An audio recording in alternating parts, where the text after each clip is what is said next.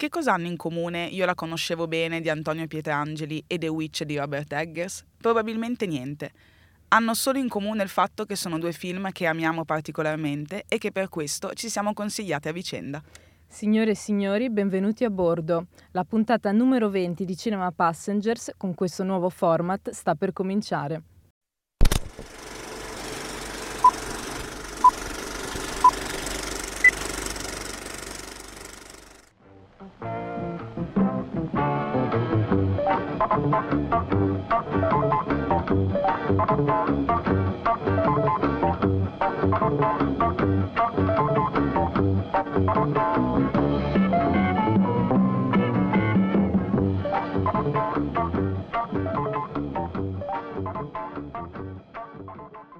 Eccoci con una nuova puntata di Cinema Passengers, siamo tornate, questa volta siamo solo io e Bea e perché Luca ha scelto di fare ingegneria nella vita, Eh, quindi Luca, oggi siamo solo io e Bea. Purtroppo niente ci manchi Luca, o forse no, scherzo, Esatto, ci manchi, ci manchi. Ci manchi perché è la prima volta che registriamo senza di te, ma dettagli.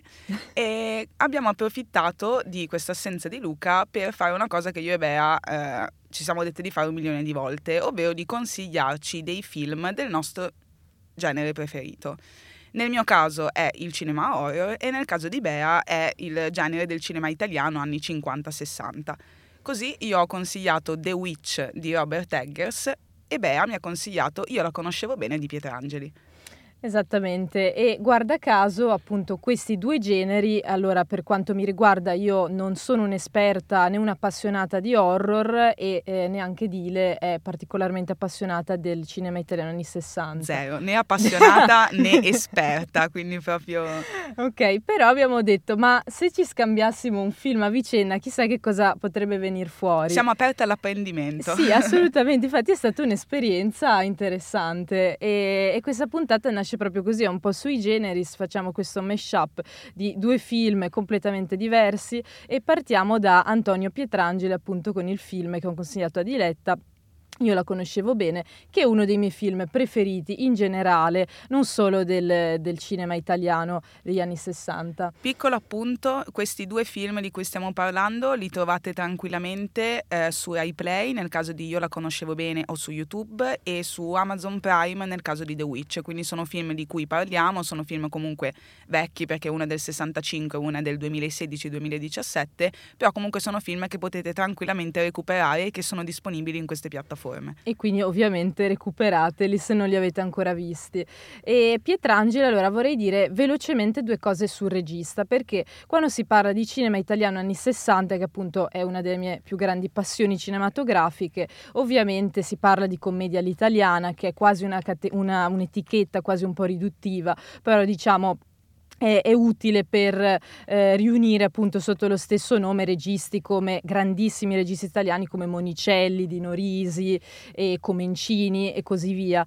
E Pietrangeli diciamo che è un regista in questo panorama italiano anni 50-60 che ha avuto anche un po' di sfortuna, è morto prematuramente nel 68 ed è stato presto dimenticato. È e molto anche... annegato poi, ho Sì, scoperto. Esattamente, un incidente sul set del suo ultimo film che poi è stato completato da un altro regista, Valerio Zurlini.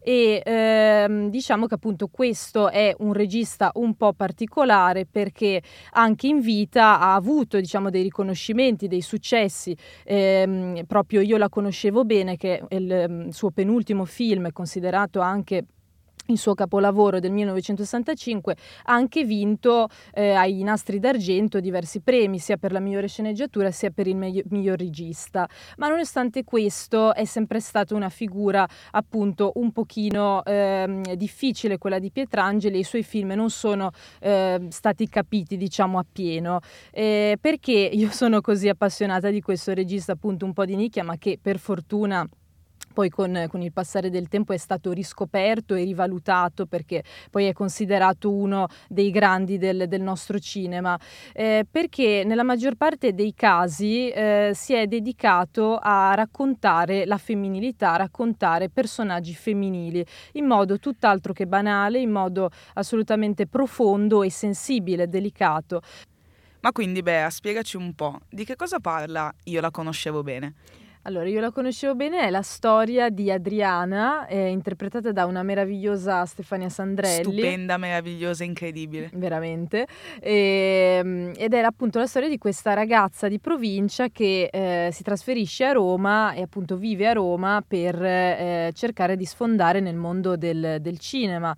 E diciamo che fa diversi lavoretti per, per, andare avanti e in tutti i modi cerca di partecipare anche diciamo, a provini, eh, frequenta un corso di, di, teatro per imparare a recitare, per imparare la dizione, insomma diverse, eh, fa diversi tentativi per appunto cercare di approdare a quel mondo che rappresenta un po' il suo sogno, era il sogno di, di tanti e di tante perché in questo caso Pietrangeli diciamo, parte proprio da, da, da, da questo questo mondo di, di, giovani attrici, di ragazze diciamo innamorate del cinematografo e piene anche di illusioni e di speranze nei confronti di quel mondo, insomma con il desiderio di arrivarci, di lavorare in un mondo che però era molto difficile e tutt'altro che diciamo eh, buono con loro, anzi che mh, tende a sfruttarle ed è anche questo che racconta diciamo, questo film, racconta l'Italia degli anni 60 e mh, diciamo anche proprio il meccanismo micidiale in cui Adriana si ritrova diciamo incastrata e che la porterà a una tragica fine. E allora adesso finalmente partiamo con le riflessioni eccoci, di Dile eccoci. su questo film.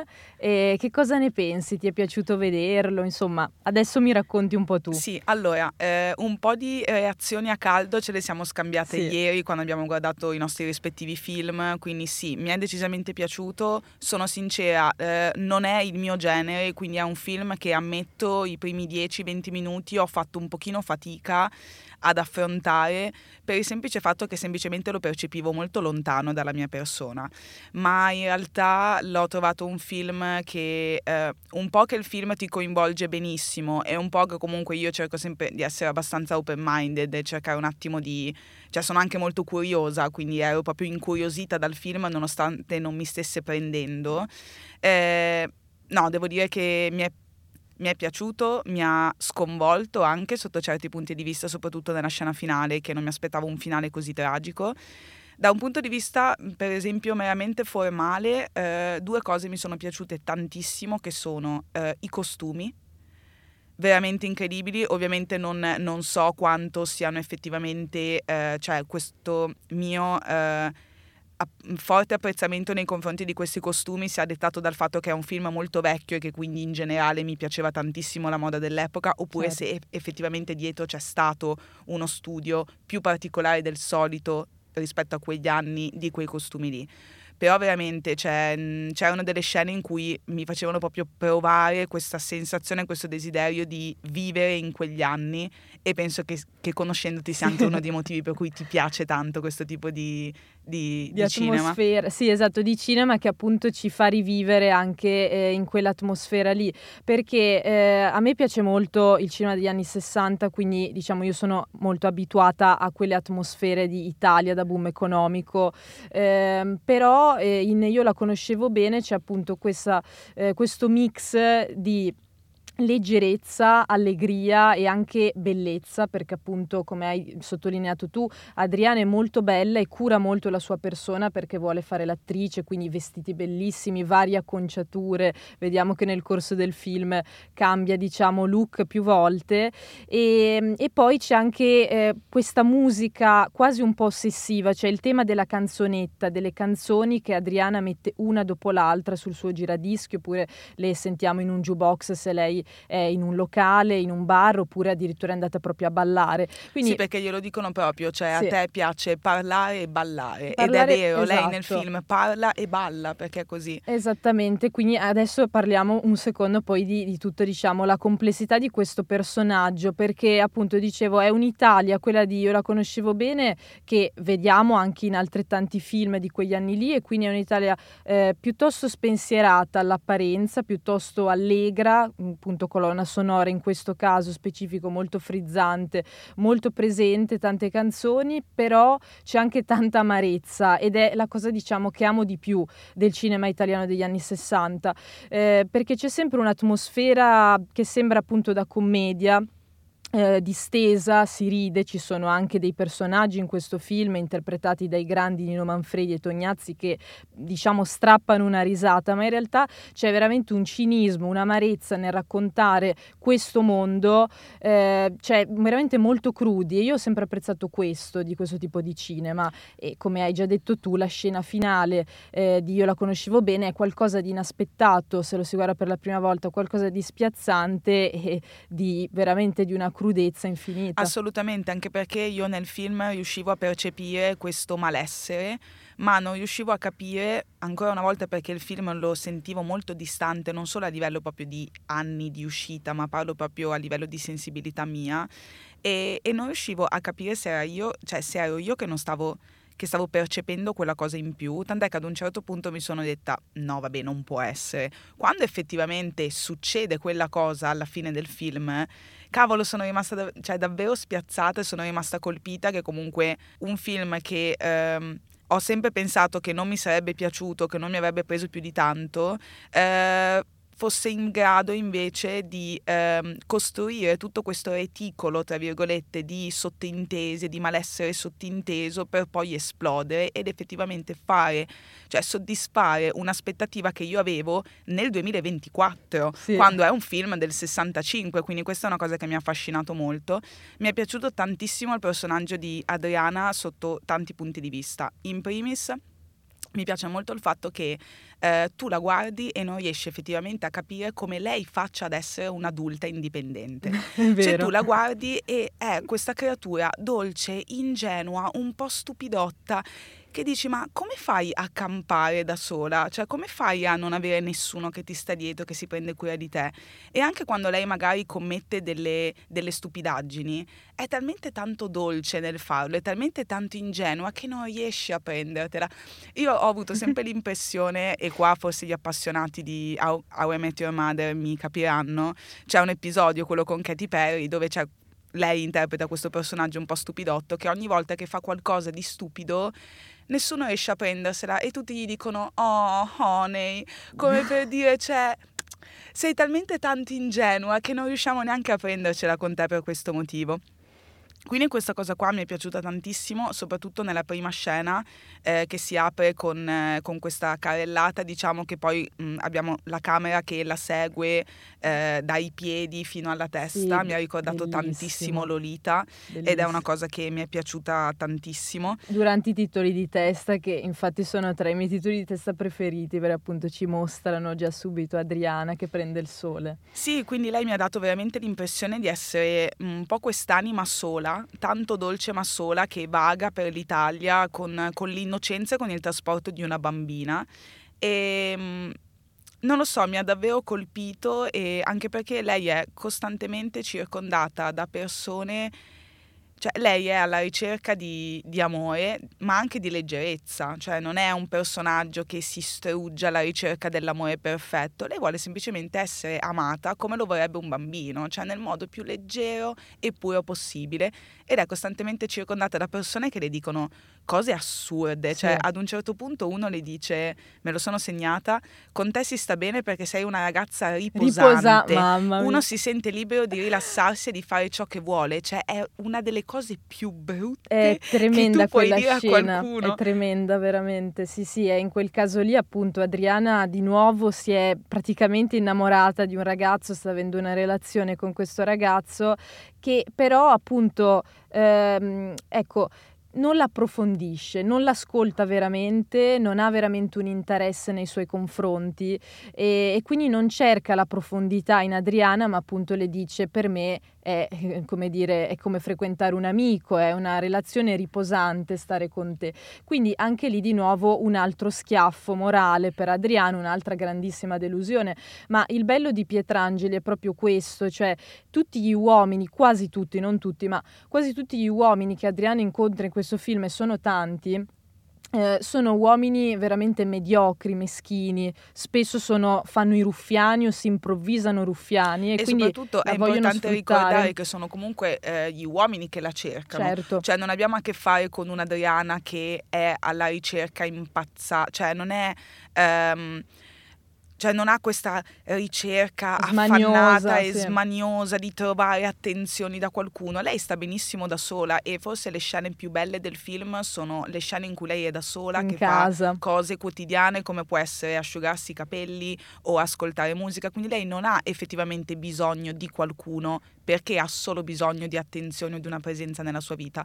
Lei ha semplicemente bisogno di trovare qualcuno che la ami tanto quanto lei sa di essere in grado di poter amare un'altra persona. Verissimo. E non perché- succede e questa cosa ti spezza il cuore, ti È terribile, cuore. esatto, sì, sì, su questo proprio siamo completamente d'accordo perché è proprio straziante il suo personaggio, perché è così naif, gioioso, eh, ha bisogno di qualcuno, ma ha bisogno di qualcuno perché lei si vuole innamorare, perché di fatto è, è proprio eh, tende a romanticizzare tutto, è una persona, sì, appunto, magari possiamo dire in qualche caso anche un po' superficiale, però eh, lei, come dire, purtroppo è dentro qualcosa eh, che non riesce veramente a, a gestire, nel senso che a me ha fatto riflettere molto il personaggio di Adriana tutte le volte che ho, ho visto il film, perché eh, di fatto eh, negli anni 60, ma probabilmente sempre, cioè per una donna se si vuole emergere, si vuole ottenere ciò che si vuole,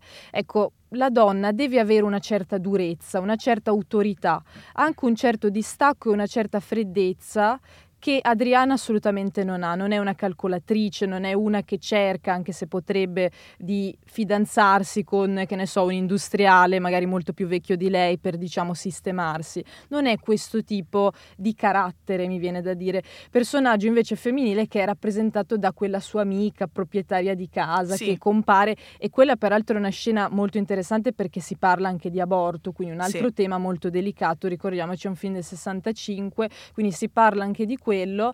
E invece Adriana è tutt'altro, alla fine è un'anima molto più semplice, molto più svolazzante, molto più leggera e romantica e quindi inevitabilmente si fa un po' usare anche dagli uomini perché per lei è naturale andare magari a ballare, trovare un ragazzo che un po' le piace, quindi eh, diciamo nasce una, una breve relazione con questo e poi di punto in bianco lei viene abbandonata da- dall'uomo di turno, è così. Sì, ma poi mm, questa cosa qui te la fanno anche proprio capire ad un certo punto in una scena veramente struggente del film dove lei passa la notte con questo ragazzo che le piace molto e che lei crede di piacergli a sua volta e, e lui le chiede se può sostanzialmente fare una telefonata e se può chiamare questa ragazza con cui questo ragazzo si sta frequentando perché i genitori se sentono la voce maschile al telefono diventano sospettosi e quindi non passano il telefono alla figlia e quindi lui chiede ad, ad Adriana di chiedere di questa ragazza in modo tale che sentendo la voce femminile pensino che sia un'amica e,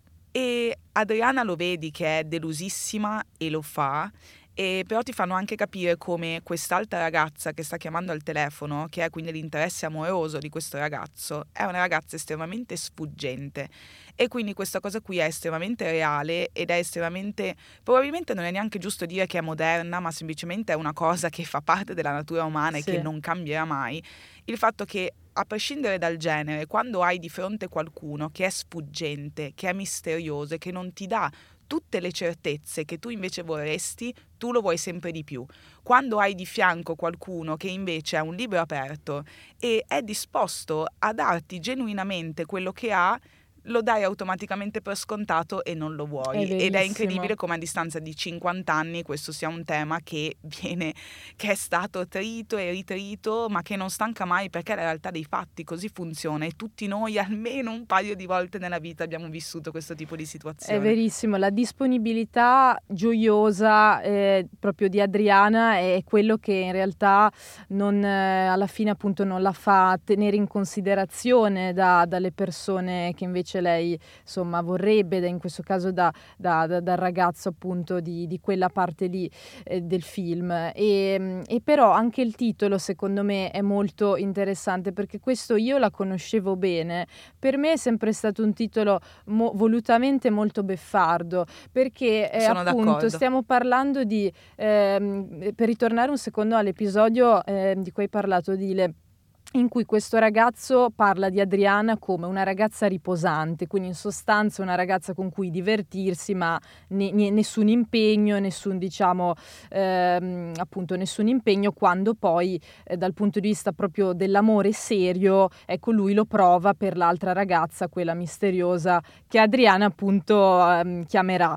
Ecco, eh, appunto Adriana che cos'è? Quindi è una di quelle ragazze così sottintese con cui ci si può divertire, ovviamente io lo dico per provocazione da, un, da una prospettiva maschile, certo. perché di fatto il mondo, soprattutto negli anni 60, aveva quella prospettiva, Pietrangeli lo sapeva bene, quindi è una ragazza con cui tutti si possono un po' divertire perché lei è lì, è contenta, è disponibile e basta, alla fine poi a che cosa può servire una ragazza così? Infatti è quella la cosa triste che mi è piaciuta. È tragico. Allora io, io ho eh, abbastanza la passione per i titoli nel senso che per me i, titoli, i titoli dei film sono fondamentali ed è il motivo per cui mi arrabbio tantissimo quando cose tipo Eternal Sunshine Eccolo. of the Spotless Mind vengono tradotte come se, se mi lasci ti cancello, mio Dio. Fitta al cuore. Ma questo titolo mi è piaciuto tantissimo perché lo riesce a capire solo alla fine e neanche alla fine quando finisce il film 20 minuti dopo, quando è finito il film e tu ci stai ancora pensando, sì. perché il titolo è Io la conoscevo bene,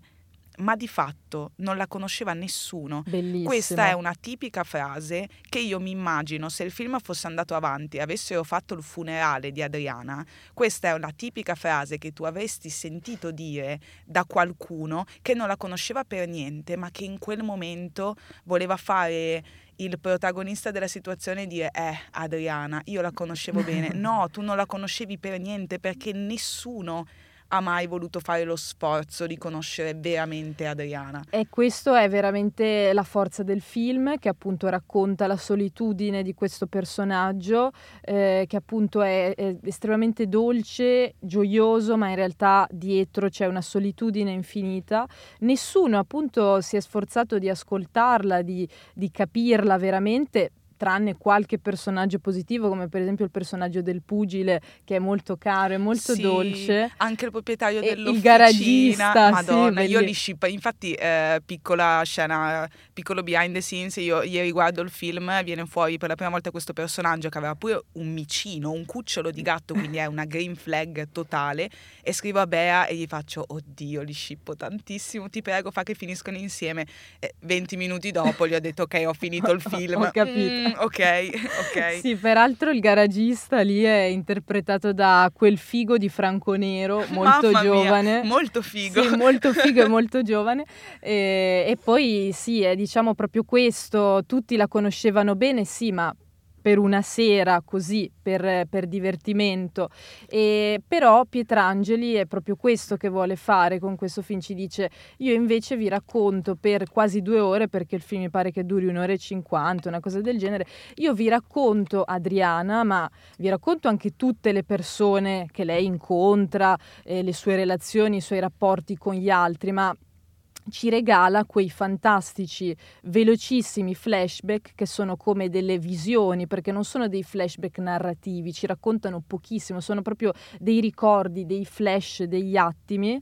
E, e questo ci porta veramente Adriana ancora più vicino, noi entriamo nella sua intimità, nei suoi ricordi, c'è il tema della sua famiglia di origine, che è una famiglia poverissima, contadina, con una sorella che poi si è fatta suora ed è morta giovane di malattia. Ci sì, sono... è anche facile chiedersi, per me è stato molto facile chiedermi, cavolo, lei è andata in città per dare una svolta alla sua vita e guarda come è andata a finire. Chissà se fosse rimasta, cioè chissà sì. se forse per un'anima pura come la sua la vita di provincia e di campagna sarebbe stata non sufficiente ma più che ehm, soddisfacente per un'anima semplice come la sua. Sono contenta che poi tu hai fatto questo appunto perché a me il montaggio è piaciuto tantissimo ed è la prima cosa che eh, ti ho detto. Eh sì, me l'hai detto subito. È un montaggio anche abbastanza sperimentale sotto certi punti Molto, di vista sì, ed sì. È, eh, è, anche un tipo di regia che si fa notare tantissimo, cioè non è una regia eh, che non noti, che è semplicemente funzionale alla storia. Tu quando stai guardando il film sei più che consapevole di stare guardando un film,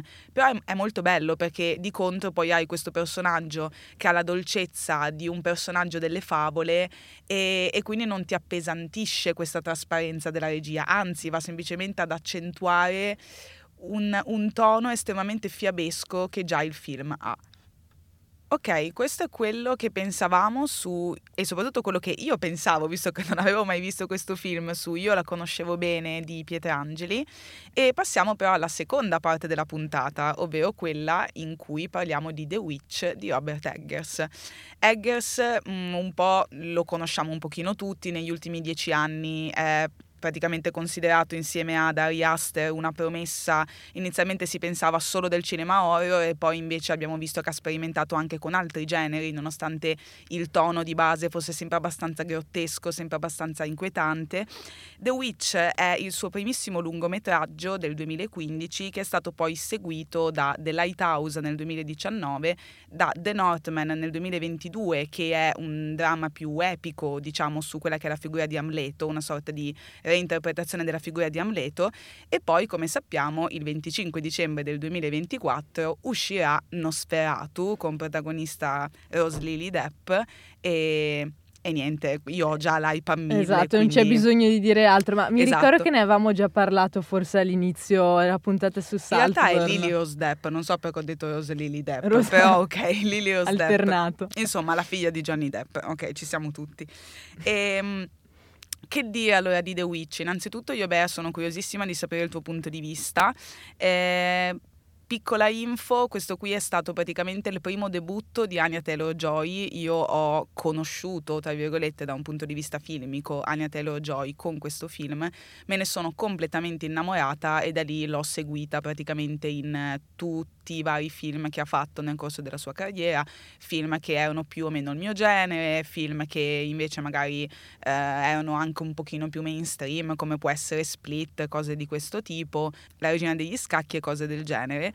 E, mm, una delle cose, anzi uno dei motivi per i quali io ho deciso di consigliare questo film a Bea come prima introduzione al cinema horror, allora io inizialmente ero un po' combattuta perché essendo che Bea mi avrebbe consigliato un film degli anni 60, ho pensato magari che avrei potuto consigliargli anch'io un film dell'orrore però della stessa epoca e mi era subito venuto in mente un altro film che io adoro che è Rosemary's Baby di Polanski. Ok, bello. Però ho pensato che, non lo so, avevo voglia di ehm, darti e di consigliarti un film che fosse proprio nel mio cuore, cioè uno di quei film Mi che piace. guardo almeno un paio di volte l'anno, che mi piacciono da morire, che è il mio genere horror proprio nei toni e nelle sfumature, perché Rosemary's Baby lo adoro, però ha di- diciamo quel, quel tono un pochino più vintage che sì, Sì. mi piace, ma che non è esattamente il mio, che non sto dicendo che è meglio o peggio di, del tono di The Witch, semplicemente che preferisco gli horror un pochino più moderni,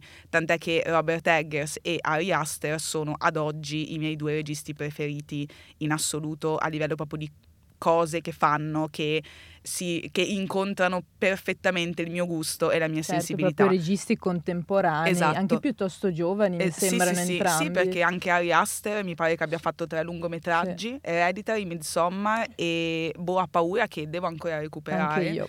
Mannaggia, lo volevo vedere in sala, ma vabbè, Eh, È vero, è vero. recupererò. Comunque ho deciso di consigliarti The Witch alla fine perché penso che sia eh, un ottimo modo per introdurti in questo genere perché a livello di tematiche e di storia è un classico, cioè stiamo parlando comunque di stregoneria, stiamo parlando comunque del diavolo, di Esatto, religione. facciamo una piccolissima sinossi, ci manchi Luca. Eh, Sì, esatto, quindi è comunque qualcosa di, eh, come dire, estremamente classico, proprio del genere. Però il modo in cui il tutto viene sviluppato, soprattutto a livello di evoluzione psicologica dei personaggi, è estremamente moderno e che anche proprio ehm, esula dall'horror in sé. E soprattutto mh, perché bene o male è un genere molto mainstream sotto certi punti di vista. Tante persone, se pensano al cinema horror, che adesso si comincia a pensare un pochino ad Ari Aster, a Robert Eggers, però magari prima si pensava davvero parlando proprio in modo becero a film come Soul o comunque cose un pochino più mainstream. E, ma di cosa parla effettivamente The Witch? Siamo praticamente nella Nuova Inghilterra del 1630 e eh, sostanzialmente il film si apre con William che è un predicatore, un religioso predicatore capofamiglia della famiglia a cui appartiene appunto la protagonista che è Anya Taylor-Joy, che sostanzialmente insieme alla moglie Catherine e ai cinque figli viene praticamente allontanato dalla comunità puritana in cui vive per il suo estremismo, perché lui sostanzialmente reputa che la comunità comunità in cui vive non segua veramente quelli che sono i dogmi della religione e quindi decide di abbandonare questa comunità e nel frattempo di essere quindi cacciato perché arriva ad insultarli sostanzialmente e di andare a vivere sostanzialmente eh, isolato in una capanna in una fattoria con la sua famiglia seguendo quella che è secondo lui la vera e più autentica parola di Dio nel modo più eh, come dire eh, cioè nel, nel sacrificio più totale nel pentimento e nel mea culpa più totale loro si sposteranno in questa fattoria dove cominceranno a succedere sostanzialmente delle cose, cominceranno ad esserci delle sparizioni eh, che li eh, porteranno a sospettare la presenza di una strega all'interno del bosco che si trova di fronte a casa loro. E questo però comincerà ad innescare tutta una serie di sospetti reciproci e di paranoia totale tra chi effettivamente possa essere stato ammaliato da questa strega oppure da chi effettivamente invece sia un, sempre stata una strega all'interno di quella famiglia e che sta rivelando le sue vere intenzioni solamente ora. Questa è un po' la sinossi, cercheremo di non fare spoiler anche perché come abbiamo cercato di non farlo con il film precedente cerchiamo anche di non farlo con questo visto che è solo del 2015, ma io sono curiosa di sapere, Bea, che cosa ne pensi di The Witch di Robert Allora, Eggers? intanto hai fatto benissimo a fare questa premessa parlando in generale dell'horror perché appunto è, è un genere che eh, io non sento molto, molto mio, però è anche vero che io sono, cioè ho sempre visto un po' quegli horror più classici, appunto Rosemary Baby ovviamente l'ho visto, L'esorcista, cose di questo tipo e quindi non so come dire, sull'horror contemporaneo ho veramente una, una, grande lacuna, mi mancava proprio. Sì, e... anzi, scusami, mi aggiungo a questa cosa perché effettivamente prima, non so perché, quando parlo di cinema horror mainstream, mi viene come primo esempio Soul, ma non è neanche un esempio azzeccato, io stavo più pensando a cose tipo The Conjuring o comunque tutta la saga di The Conjuring, quindi il primo, secondo e il terzo, gli spin-off, The Nun, ma anche per esempio il recentissimo Talk to Me,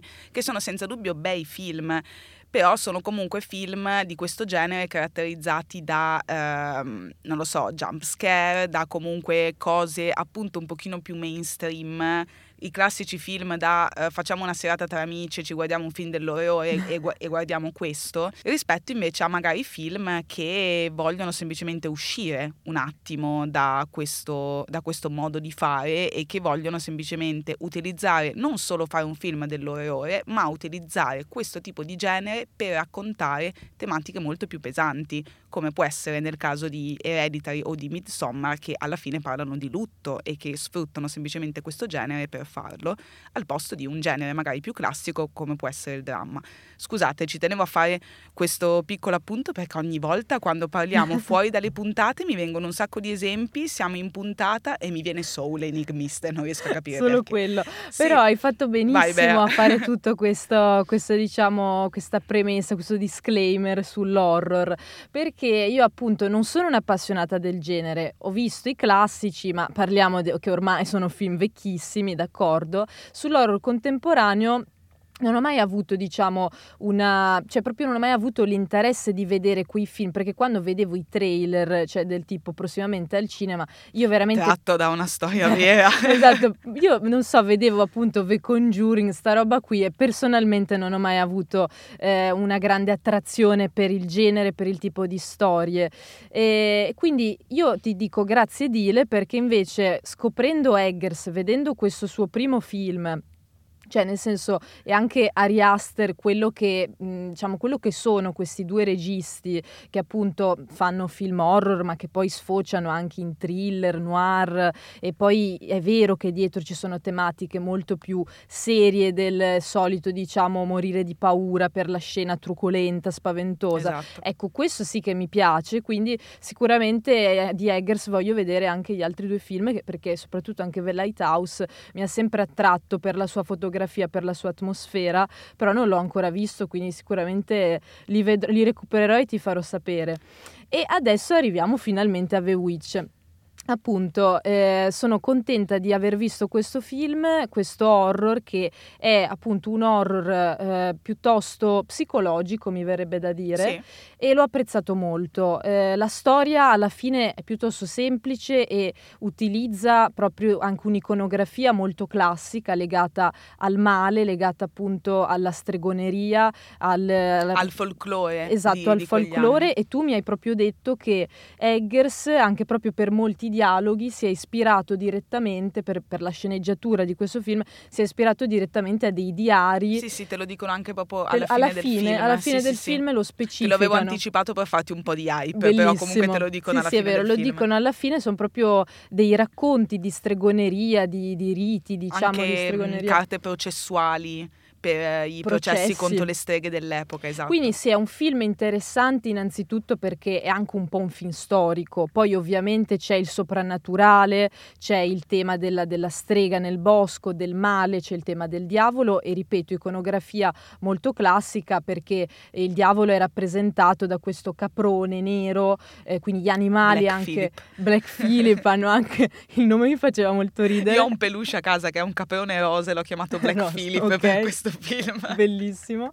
Lei proprio Dile, vera fan sfegatata. Assolut- assolutamente, assolutamente. Bellissimo. Questi due film hanno portato proprio la, la nostra natura vera alla Sì. ribalta.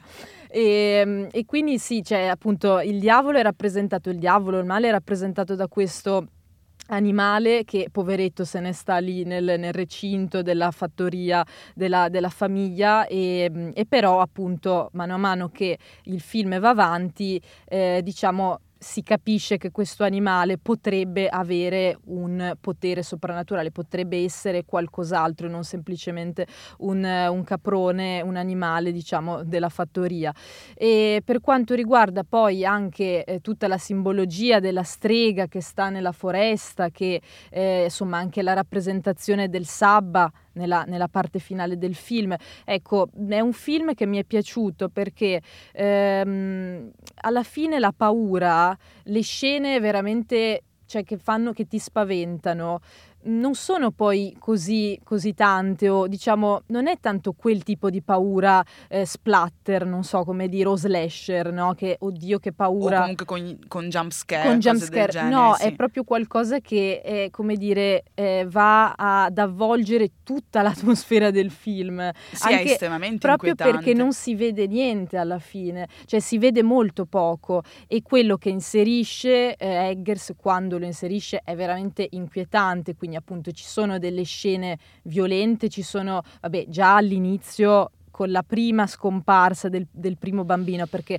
forse non l'abbiamo detto prima, appunto scompaiono eh, due, due dei figli della famiglia Mhm. e Thomasin che appunto è, è la, la primogenita, esatto, è la, diciamo, è ormai è una ragazza, una ragazzina di 14 anni, 15 anni più Sì. o meno questa età qui, quindi ormai è già un adolescente e c'è anche questo tema molto classico della donna che ormai c'è della, della bambina che ormai è una donna, è una giovane donna e quindi anche il suo corpo ha una sensualità nuova.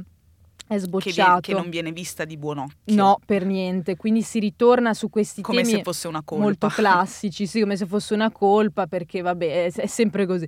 E, e quindi appunto Thomasin eh, deve occuparsi dei fratellini più piccoli, uno di questi già nelle prime scene del film scompare misteriosamente e devo dire che quella scena che c'è all'inizio appunto della, della strega, che noi vediamo che è lei che ha rapito Sì. il bambino neonato, quella lì, è- non, è- non si vede neanche tanto, ma è proprio l'idea e quello mi piace, cioè un tipo di horror, un tipo di inquietudine che mi piace veramente molto perché quasi più con il non far vedere o far vedere solo qualcosa, qualche dettaglio, Eggers porta un'inquietudine totale, la, proprio la dà a tutto il film. E, mm, Sì, io penso che una delle cose che mm, mi ha sempre fatto impazzire di questo film è che è un film che ho veramente visto un milione di volte e che per dire ho anche rivisto di nuovo ieri, ma l'avevo guardato appena un paio di settimane fa, anche perché è un film che dura un'ora e 40, quindi veramente lo metti ed è, bellissimo. è veramente bello film che io poi consiglio in lingua originale perché il tipo di inglese mm, ehm, con cui loro parlano è un inglese del 600, hanno proprio fatto uno studio sulla lingua da questo punto di vista qua, infatti un giorno, visto che l'ho visto un milione di volte, ho provato a guardarlo senza sottotitoli e non stavo capendo niente perché avevano proprio una sintassi, una costruzione in generale delle frasi totalmente contraria, totalmente ribaltata rispetto a quella che è, che è oggi. Ma mi sono resa conto che ehm, vero, la vera paura, tra virgolette, il vero orrore, il vero grottesco all'interno di questo film eh, è quello che questa famiglia si fa a vicenda a causa di un delirio paranoico basato su sostanzialmente un estremismo religioso estremamente pericoloso. E penso che il, il, problema non sia neanche tanto mh, il fatto che esista una strega oppure no e che alla fine si scopre che c'è una strega oppure no o che qualcuno è una strega oppure no. Il, il vero orrore è il modo in cui questa famiglia arriva sostanzialmente a odiarsi e a disprezzarsi e accusarsi a vicenda per una semplice paranoia, per una semplice...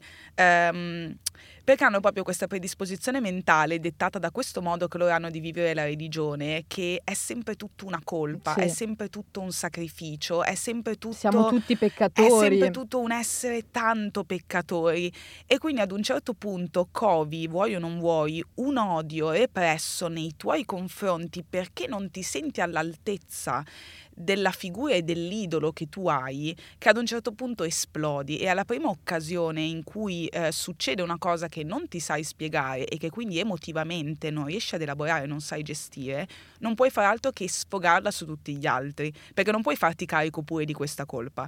Quindi la devi sfogare su qualcun altro e su chi la sfoghi? Sulla primogenita che sta cominciando a svilupparsi e che sta magari cominciando ad avere giustamente degli istinti per l'età che ha e che quindi non vengono visti di buon occhio e che quindi vengono automaticamente tacciati per stregoneria, per, per, per insomma... Eh, manifestazione del demonio e cose di questo tipo. Quindi io adoro proprio l'evoluzione psicologica, cioè io adoro il fatto che qui ehm, un po' come per Hereditary, un po' come per Midsommar in generale, si sta semplicemente parlando di ehm, il problema solitamente dell'horror rispetto a quello mainstream di cui abbiamo parlato prima è che tante volte le storie e i contenuti sono abbastanza semplici, se non, addi- se non addirittura mediocri e semplicemente qualitativamente il film viene innalzato certo. da un certo. punto di vista formale.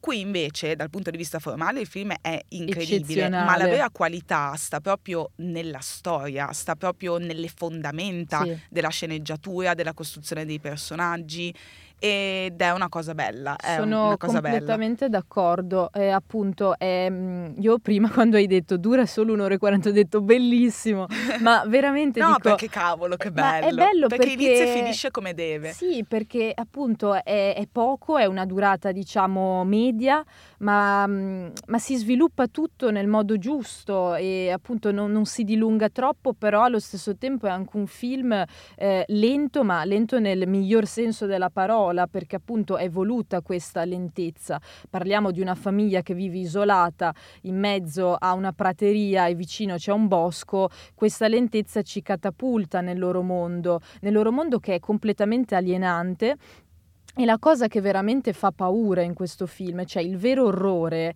non è tanto la strega, appunto poi il finale è appunto legato a questo sabba a cui ehm, lo possiamo dire, no vabbè non diciamo niente, vabbè c'è questo sabba alla fine di streghe nel bosco, eh, però okay. niente, però alla fine questo eh, passa un attimo in secondo piano perché il vero orrore è la superstizione, sì. è come questa famiglia perda quella fede che sembrava così eh, diciamo diciamo, eh, rigida, così anche che non si poteva mai scalfire, che non si sarebbe mai potuta scalfire. Invece piano piano tutto si distrugge, la famiglia si autodistrugge, perdono la loro fede. Io a proposito di questo ho amato tantissimo il dialogo tra eh, la madre e il padre, in cui proprio la madre che è un personaggio molto duro, è sicuramente quella più eh, imbevuta, repressa, sì. imbevuta di questa religione folle, ovviamente senza senso, estremista e integralista e, e però quel dialogo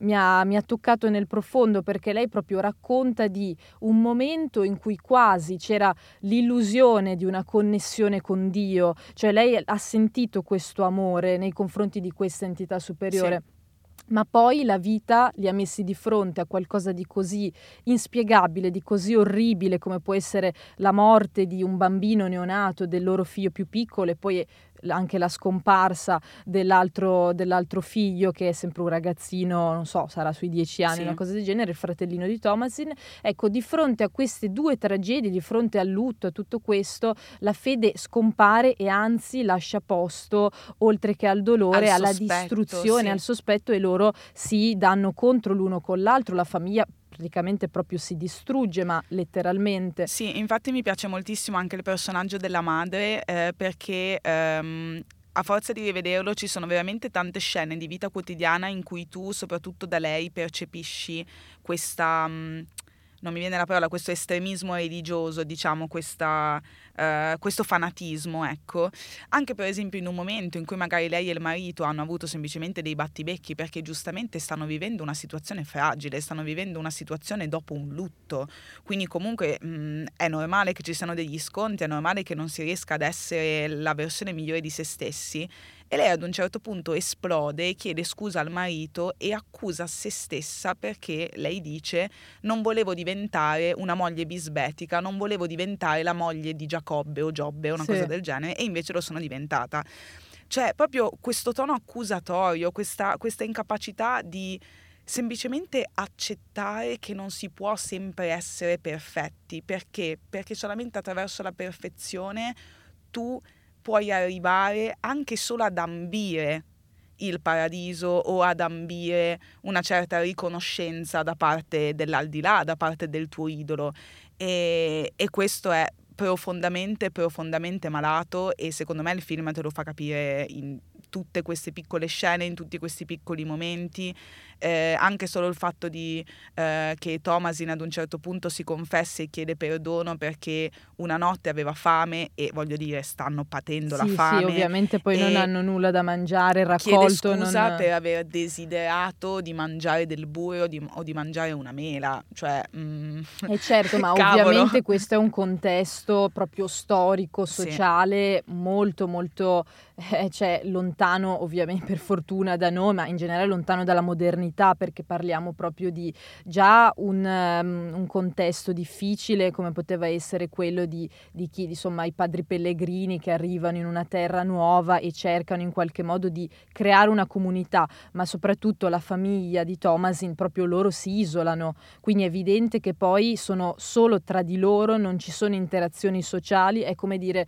una famiglia da sola in mezzo al nulla con la paura di Dio, con la superstizione, sono in balia di tutto questo, non c'è altro. Esatto, è penso, terribile. Penso che questa cosa che hai detto sia veramente la chiave del film. Il punto uh, è che loro si convincono di provare un grandissimo amore per Dio quando in realtà tu capisci che più che amore genuino per Dio non è altro che paura di non essere alla sua altezza e nel momento in cui la paura si sostituisce all'amore è lì che scatta la paranoia e è lì che scatta tutto quello che, che è successo. Penso che sia arrivato il momento di chiudere questa puntata. Io volevo fare un piccolo appunto, un piccolo ragionamento che ho fatto ieri dopo aver visto il film consigliato da Bea e aver visto effettivamente The Witch e mi sono detta, cavolo, però innanzitutto sì, sono due film lontanissimi che non c'entrano niente, però intanto abbiamo due, persona- due protagoniste femminili che sono state Fighissime. approfondite in una maniera assurda, quindi già questa è una piccola similitudine, ma poi una cosa che visto che stiamo facendo una puntata parlando di questi due film, mi è venuto automatico cercare in tutti i modi una sorta di legame, una sorta di similitudine. Non so, poi fateci sapere se è una follia quello che sto per dire.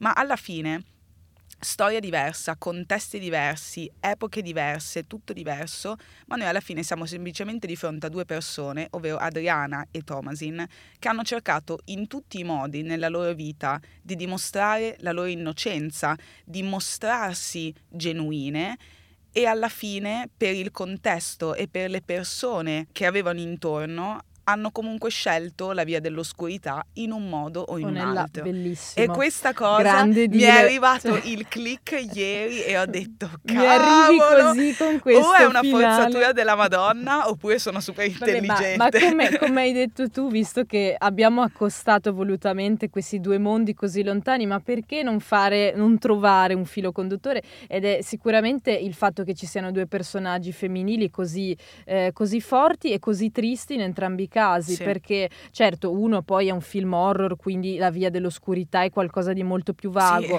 Sì, sì. Mentre il film ovviamente di Pietrangelo è un film molto realista. Però sono comunque film che parlano in un modo o nell'altro di salute quello, mentale. parlano di salute non è mentale. il tema, ma alla fine della fiera tutto torna E poi appunto c'è il fatto che loro hanno dimostrato in tutti i modi di, come hai già detto tu, di essere genuine, di essere quello che sono in modo sereno, ma non sono state capite. Questo Esatto, alla esatto, fine, cioè proprio il esatto. non capire perché non si vuole approfondire chi si ha di fronte, in questo caso appunto questi due personaggi femminili.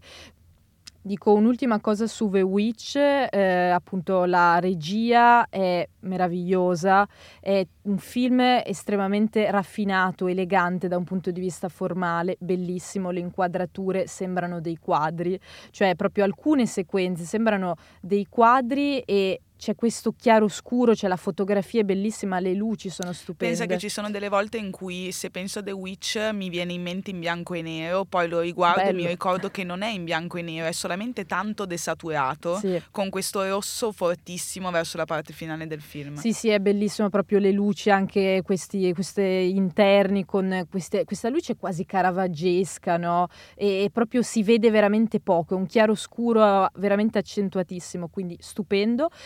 Ok, questo era quello che pensavamo di The Witch e in generale siamo arrivati alla fine della puntata, una puntata molto lunga, ma speriamo che vi sia piaciuta, speriamo che questo nuovo format vi sia piaciuto, ho fatto un po' di mini recensioni, barra confronti e opinioni di- da parte di, di due persone che hanno gusti cinematografici, non dico completamente opposti, ma che nel cuore covano dei generi completamente Completamente diversi.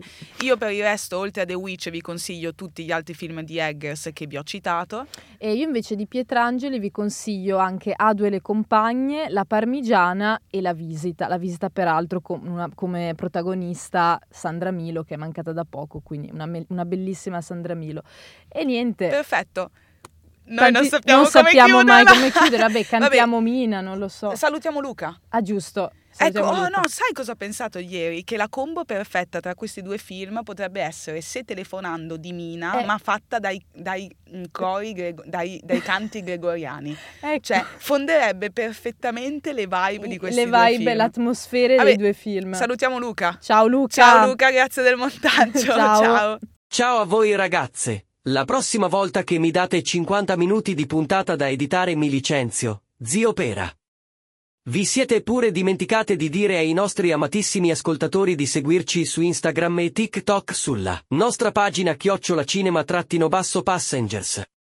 Ora è davvero la fine, ci vediamo alla prossima puntata. Addio e grazie per tutto il pesce.